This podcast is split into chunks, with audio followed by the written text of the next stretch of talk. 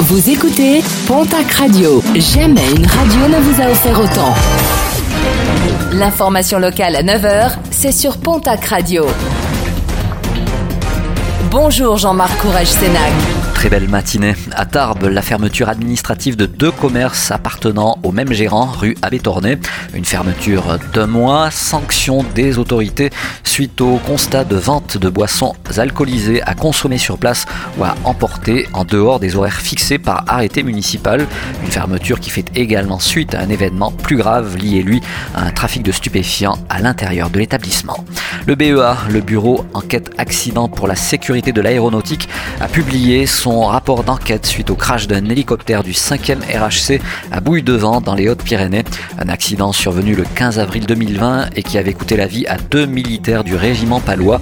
Un vortex serait à l'origine du drame, un phénomène physique qui aurait rendu incontrôlable l'appareil. Le coup de gueule des urgentistes de l'hôpital de Tarbes suite à la fermeture du service des urgences de la polyclinique de Lormeau, et face au manque de moyens, ils se retrouvent littéralement submergés par une surcharge de travail. 32 des 34 médecins du service menacent désormais d'une démission collective au 1er novembre.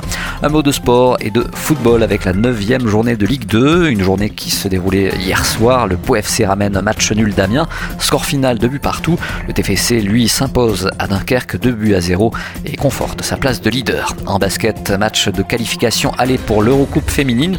Le TGB se dépasse à Courtrai en Belgique ce soir, premier rebond programmé à 20h.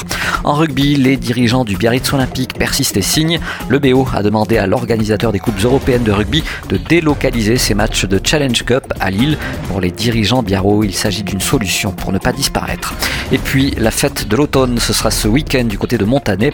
10e édition de cette fête qui marque le souvenir d'un siècle de ruralité avec ses diverses traditions.